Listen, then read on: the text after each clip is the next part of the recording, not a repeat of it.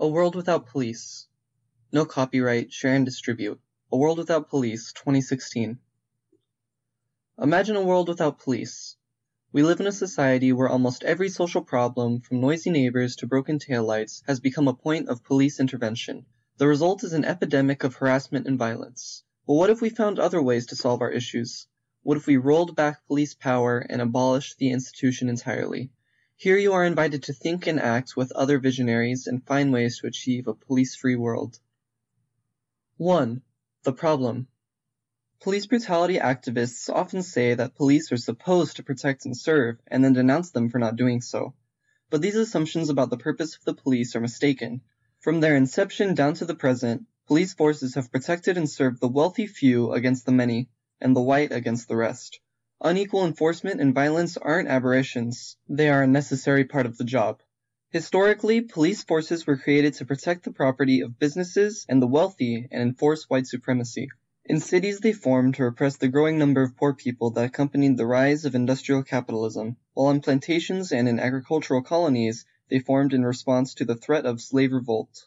In England, the first police force was funded by wealthy merchants to prevent theft on the commercial docks of London. This effort laid the basis for the establishment of the London Metropolitan Police, the first modern police force in the world in 1829. In the US, police departments were established in the mid-1800s in the urban northeast to control the riots and disruptive street culture of the immigrant poor, protect the property of the middle class, and enforce fugitive slave laws. In the South, police evolved out of slave patrols and focused on preventing slaves and free black people from aiding escapes or carrying out insurrections.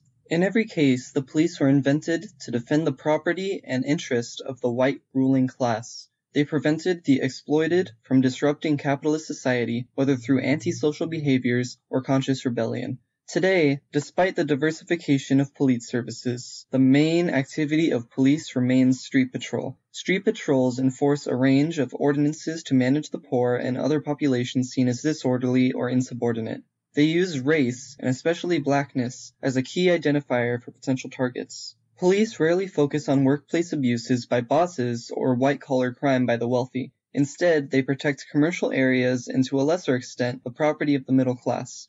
Crucially, the most widespread form of oppression in capitalist society is not policed at all our exploitation on the job, where the value we create for employers is stolen as profits. Exploitation of this kind is considered entirely normal and lawful, a crime hidden in plain sight.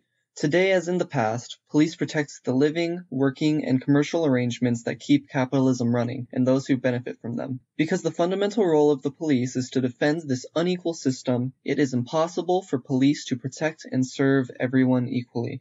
Police departments direct their attention toward the racialized poor and away from the wealthy, and leave everyday capitalist exploitation untouched. As exploitation continues, the rich are made richer, and elites acquire even more power to direct police attention. Equality under the law is an empty phrase in this kind of society, much like freedom of speech, when airtime is bought and sold by corporations. Because police work for the government rather than any particular capitalists, Policing appears to serve the public as a whole, and those targeted by police appear to be the enemies of the public. Everyday policing vilifies the poor and non-white, and invites better-off workers to seek protection from the police alongside the ruling class. In the US police, this process of division has always been racist. Slave patrols united poor white yeomen with wealthy slave masters, while enforcing the subjugation of black slaves. In the same way, contemporary policing divides first-class citizens from second-class ones in the name of universal rights. Because the police maintain capitalist inequality, policing always requires the threat and use of violence. This is what sets the police role apart from all other state institutions. Unlike other bureaucracies, police have the authority to take away individual rights by force, including taking your life. Regardless of the legal limits placed on them, the police role requires the power to detain, beat, imprison, and kill in the service of law and order. Police are also violent in a second sense. As long as they do their job, everyday exploitation continues. When police enforce equality under the law, poor people are paid starvation wages while their bosses profit. They get evicted by the landlords who own their homes, and so on. No matter how nonviolent police forces become, this systemic violence will always remain. No amount of training, legal oversight, or reform can alter the fundamental violence of the police institution. The only way to end police violence is through a revolutionary transformation of society, making wealth and resources freely available to all. Far from reforming the police while maintaining their current role, this aim requires abolishing the police altogether. 2. The strategy. Cops don't just kill. They patrol schools, hospitals, and public transit. In most cities, they roam the hallways and walkways in housing projects and apartment complexes. They are stationed in the welfare office, the Walmart, the movie theater, and the park. In all these spaces, they enforce white supremacy and protect property and commerce over human life. In fact, they carry out a vital task for capitalism, disciplining poor, black, queer, indigenous, trans, non-white, and disabled people into accepting deteriorating living conditions, reproducing their social difference in isolation, and punishing any and all dissent against the status quo of alienation and exploitation. You can't reform a landmine, but you can dismantle it, destroy the factories that made it, and dissolve the governments and businesses that profit off of its existence. In the same way, we're not fighting for a new police, nicer, more diverse, with better training than their predecessors, nor even a new justice system. We're fighting for a world without police. We're working to disempower, disarm, and disband police units and entire agencies wherever they operate and revolutionize society as a whole. Disempower. If, as the case of rapist Oklahoma cop Daniel Holtzclaw demonstrates, our bodies are not our own, if, as the cases of Eric Garner and Alton Sterling demonstrate, everyday survival in a capitalist world is punishable by humiliation, assault, and death, then the struggle cannot be won to get a more diverse, softer, and more community-based policing. The absolute and unanswerable power the police have over our lives is directly proportional to the power we lack. This reality can only begin to change when we disempower the police in all the spaces they operate. How can we disempower the police and empower ourselves? This is a long-term project which will involve rebuilding community relationships to solve social problems and oppose police violence, and replacing capitalist fragmentation with free association. First, we can rely on each other rather than the police. Anytime we call the police for help, we risk someone we know being hurt or killed. But if we develop lines of communication, opportunities for self-education, and collective conflict resolution in many different settings, we can start to exclude police from our lives. Instead of police mediating our conflicts, we can begin resolving them ourselves. Second, we can build fighting organizations against police violence. These can include groups specifically geared toward monitoring police conduct or challenging their legitimacy in our communities. At the same time, community, school, and workplace groups of all types can oppose the expansion of police powers and respond to police violence when it happens. Third, we can develop cop-free zones in our communities once we are strong enough to solve social problems ourselves and confront police impunity. This will involve reclaiming public spaces to air grievances, imagine alternatives, and socialize, while challenging the fragmentation that capitalism produces and police enforce. They could begin as temporary no-cop zones and expand as semi-permanent occupations that a community holds, supports, and defends. Here are some concrete ideas for how to begin disempowering the police. At home, develop community phone trees and rapid response networks to relay important information, alert folks to police checkpoints, raids, or surveillance, and respond to threats from the police in real time. Record police conduct, take collective action to stop police violence when it is happening, and care for those victimized by it. Study and share conflict mediation skills so that minor beefs like noise complaints can be settled between neighbors without involving the police. Begin building these skills in neighborhood and tenant associations. Build survivor-led groups to defend against domestic violence and sexual assault. People turn to the cops when they have no other way to address violence in private spaces, but alternatives like support networks, crisis centers, and self-defense groups can begin to leave police intervention behind. Fight against eviction, whether from a house, an apartment, or a tent. Police exist to protect the property of landlords and bosses and enforce their ability to make working class folks pay for access to it. Build tenants unions, solidarity networks, eviction defense groups, or other organizations that can defend a neighbor's access to keeping a roof over their head regardless of their ability to pay for it. when the police get called in to enforce an eviction, be there to keep them out and keep a neighbor in their home. In the streets. Encourage neighbors to refuse to talk to the police when they come snooping around the neighborhood. Protest and discredit police programs that incentivize neighbors to snitch and thus contribute to each other's criminalization and incarceration. Build neighborhood networks to intervene in police activity wherever it happens. Forms of this are already popping up around the US and can be activated through existing lines of communication from ongoing community, workplace, or housing organizing. Draw examples from Cop Watch on how to record police interactions, but don't stop at monitoring the police. Create a collective culture of resistance that intervenes and deters police from using force and arresting vulnerable targets.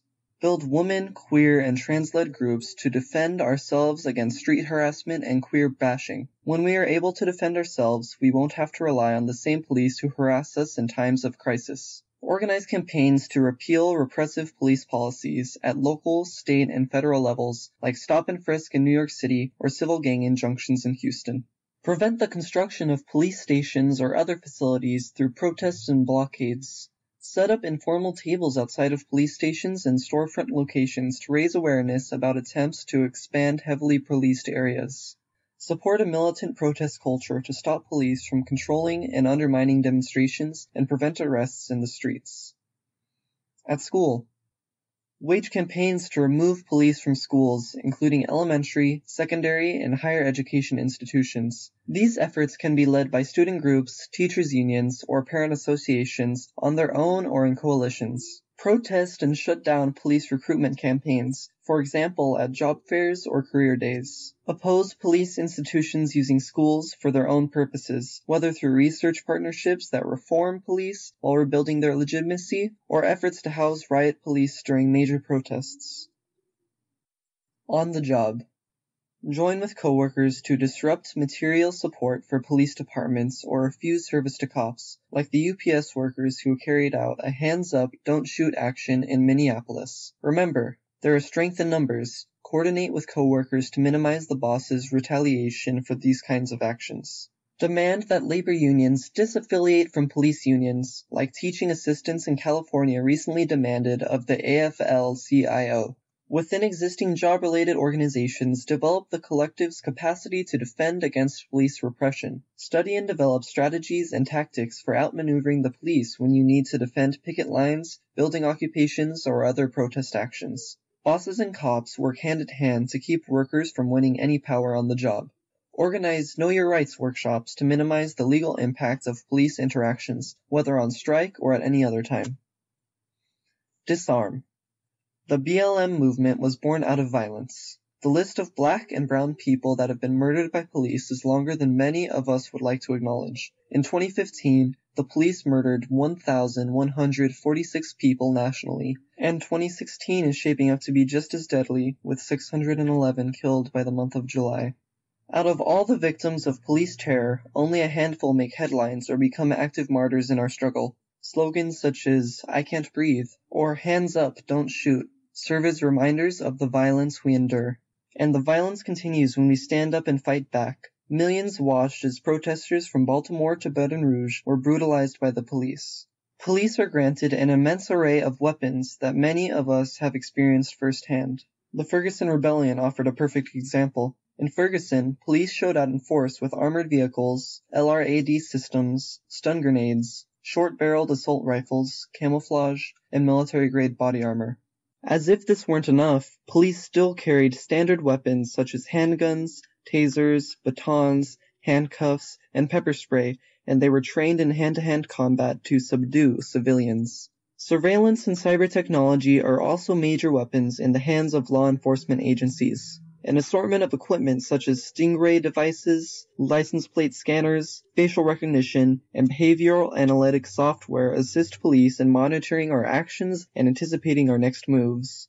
They monitor social media and arrest people for daring to express anti-police sentiment. There have already been documented cases of the Department of Homeland Security surveilling BLM activists. Police armaments are used every day to injure and kill poor people and people of color, and are further employed to repress protests and resistance. The only way to end police brutality and murder is to disarm the police entirely.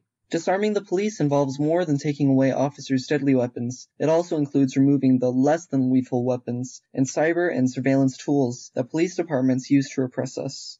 Ultimately, it requires a revolutionary transformation of society as a whole, since removing their ability to inflict violence prevents police from maintaining capitalist exploitation and oppression. However, every effort to disarm the police provides our movement breathing room to survive, grow, and work toward this ultimate goal.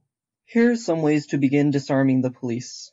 Close the pipeline between the military and the police by shutting down programs that sell military equipment to police departments, provide military training to officers, or find veterans jobs in the police force. Expose and denounce political repression, including the use of paid informants, undercover officers, and social media monitoring of activists by police departments. Study and share security techniques for activists, including practical methods of preventing internet surveillance and decreasing the likelihood and effectiveness of infiltration. Launch campaigns to remove police weapons in specific settings such as schools, hospital, and ultimately on street patrol. Protest local, city, and state budget appropriations for police forces and work to defund the police. This will disrupt departments' ability to buy weapons, hire more officers, and make the job desirable by providing pay incentives. Disband. We're not the first to envision a world without police. Residents of Marinaleda, Spain have lived for 30 years without municipal police. In Mexico, indigenous communities in Guerrero developed their own security in 1995 to replace the corrupt police force, while Zapatista communities in Chiapas have resolved conflicts autonomously since driving out state authorities in 1994. All these efforts seek to disband police institutions and replace them with forms of collective, democratic power and conflict resolution. None of them is perfect, but they all indicate a way forward. Achieving police-free communities is not a question of if, but how. Disbanding the police means more than the creation of community peacekeepers who will continue to enforce capitalist exploitation, oppression, and inequality through other means. Along with disempowering and disarming, disbanding police institutions aims at a larger goal, the abolition of police and policing entirely. As police murders continue and superficial reforms prove unable to stop them, more and more people are recognizing that the problem is not within police institutions, it is the institution of policing itself. As we have stated in the problem section, the only way to end police violence is to transform society and make wealth and resources freely available to all. Far from reforming the policing while maintaining their current role, this aim requires abolishing the police altogether. In other words, we're not fighting for a new police, nicer, more diverse, with better training than their predecessors, nor even a new justice system. We're working to disempower, disarm, and disband individual police units and entire agencies and transform society as a whole. We're fighting for a world without police. Here are a few steps to disband the police. Transform how we think about crime, conflict, and identity. We can break the association between crime and violent punishment, justice and jail cells, and criminality and certain kinds of people we can expose how crime talk is used to dehumanize black, indigenous, NBPOC, poor, queer, unruly, and rebellious people. When we don't think in terms of punishment, control, and division, we can begin to imagine what real justice might entail. Fight to disband particular police units when they are involved in scandals or otherwise politically vulnerable, as happened to the NYPD Street Crimes Unit that murdered Amadou Diallo in 1999. Decommission police precincts when they're threatened by funding shortages, demographic changes, or challenges by popular protest. Organize to drive police forces out of specific institutions such as schools or hospitals. Instead of replacing them with private security, develop community safety teams that are democratically elected and directed by those they protect. Demolish the political power of police unions, including lessening their influence in local governments and ultimately decertifying and disbanding their unions entirely. Once our movement is strong enough, disband police forces entirely in democratic, self-governing areas and replace them with systems of community safety and conflict resolution. The fight to disempower, disarm, and disband the police will be long and complex. Strategies will vary from place to place depending on conditions. Do you have ideas for campaigns in your community, or are you already involved in one? Follow and contribute to A World Without Police to stay connected with the fight for a police-free world. About Us A World Without Police is maintained by a collective of organizers from across the US and internationally. We work to connect people struggling against the everyday violence of the police and to provide practical, organizational, and theoretical tools for use in our movement. We believe police violence and exploitation cannot be ended through reforms, better trained, better monitored, more friendly cops, but only with the total abolition of the police as an institution. As we explained in this pamphlet, this is because police forces maintain the inequalities of capitalist society and will continue to be violent and racist as long as they exist.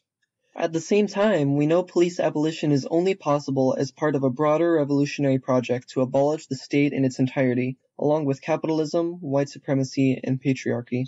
The struggle against the police cannot be divided from the broader movement or treated as a single issue campaign. This is because the police is more than just a group of men and women who wear badges. It is also a historical project of division, upholding a social order where the lives of black, POC, poor, queer, and trans people's lives are forfeit. If we only disband police departments, their role could be replaced by non-uniformed security guards, white supremacist militias, and patriarchal family networks without fundamentally transforming our social relations. A world without police, not simply as police exist now, but as a form of division, requires revolution. For these reasons, we build our movement with police abolition as a goal, while recognizing that our struggle includes the total abolition of the state and capital. Local campaigns can work towards these ends by degrading the power and effectiveness of police forces on the ground and building the capacity of our communities to govern themselves and keep themselves safe. Instead of providing police with tools and legitimacy through reform, this strategy lays the basis for a truly free society. Contact us. Twitter at no underscore cop underscore zone.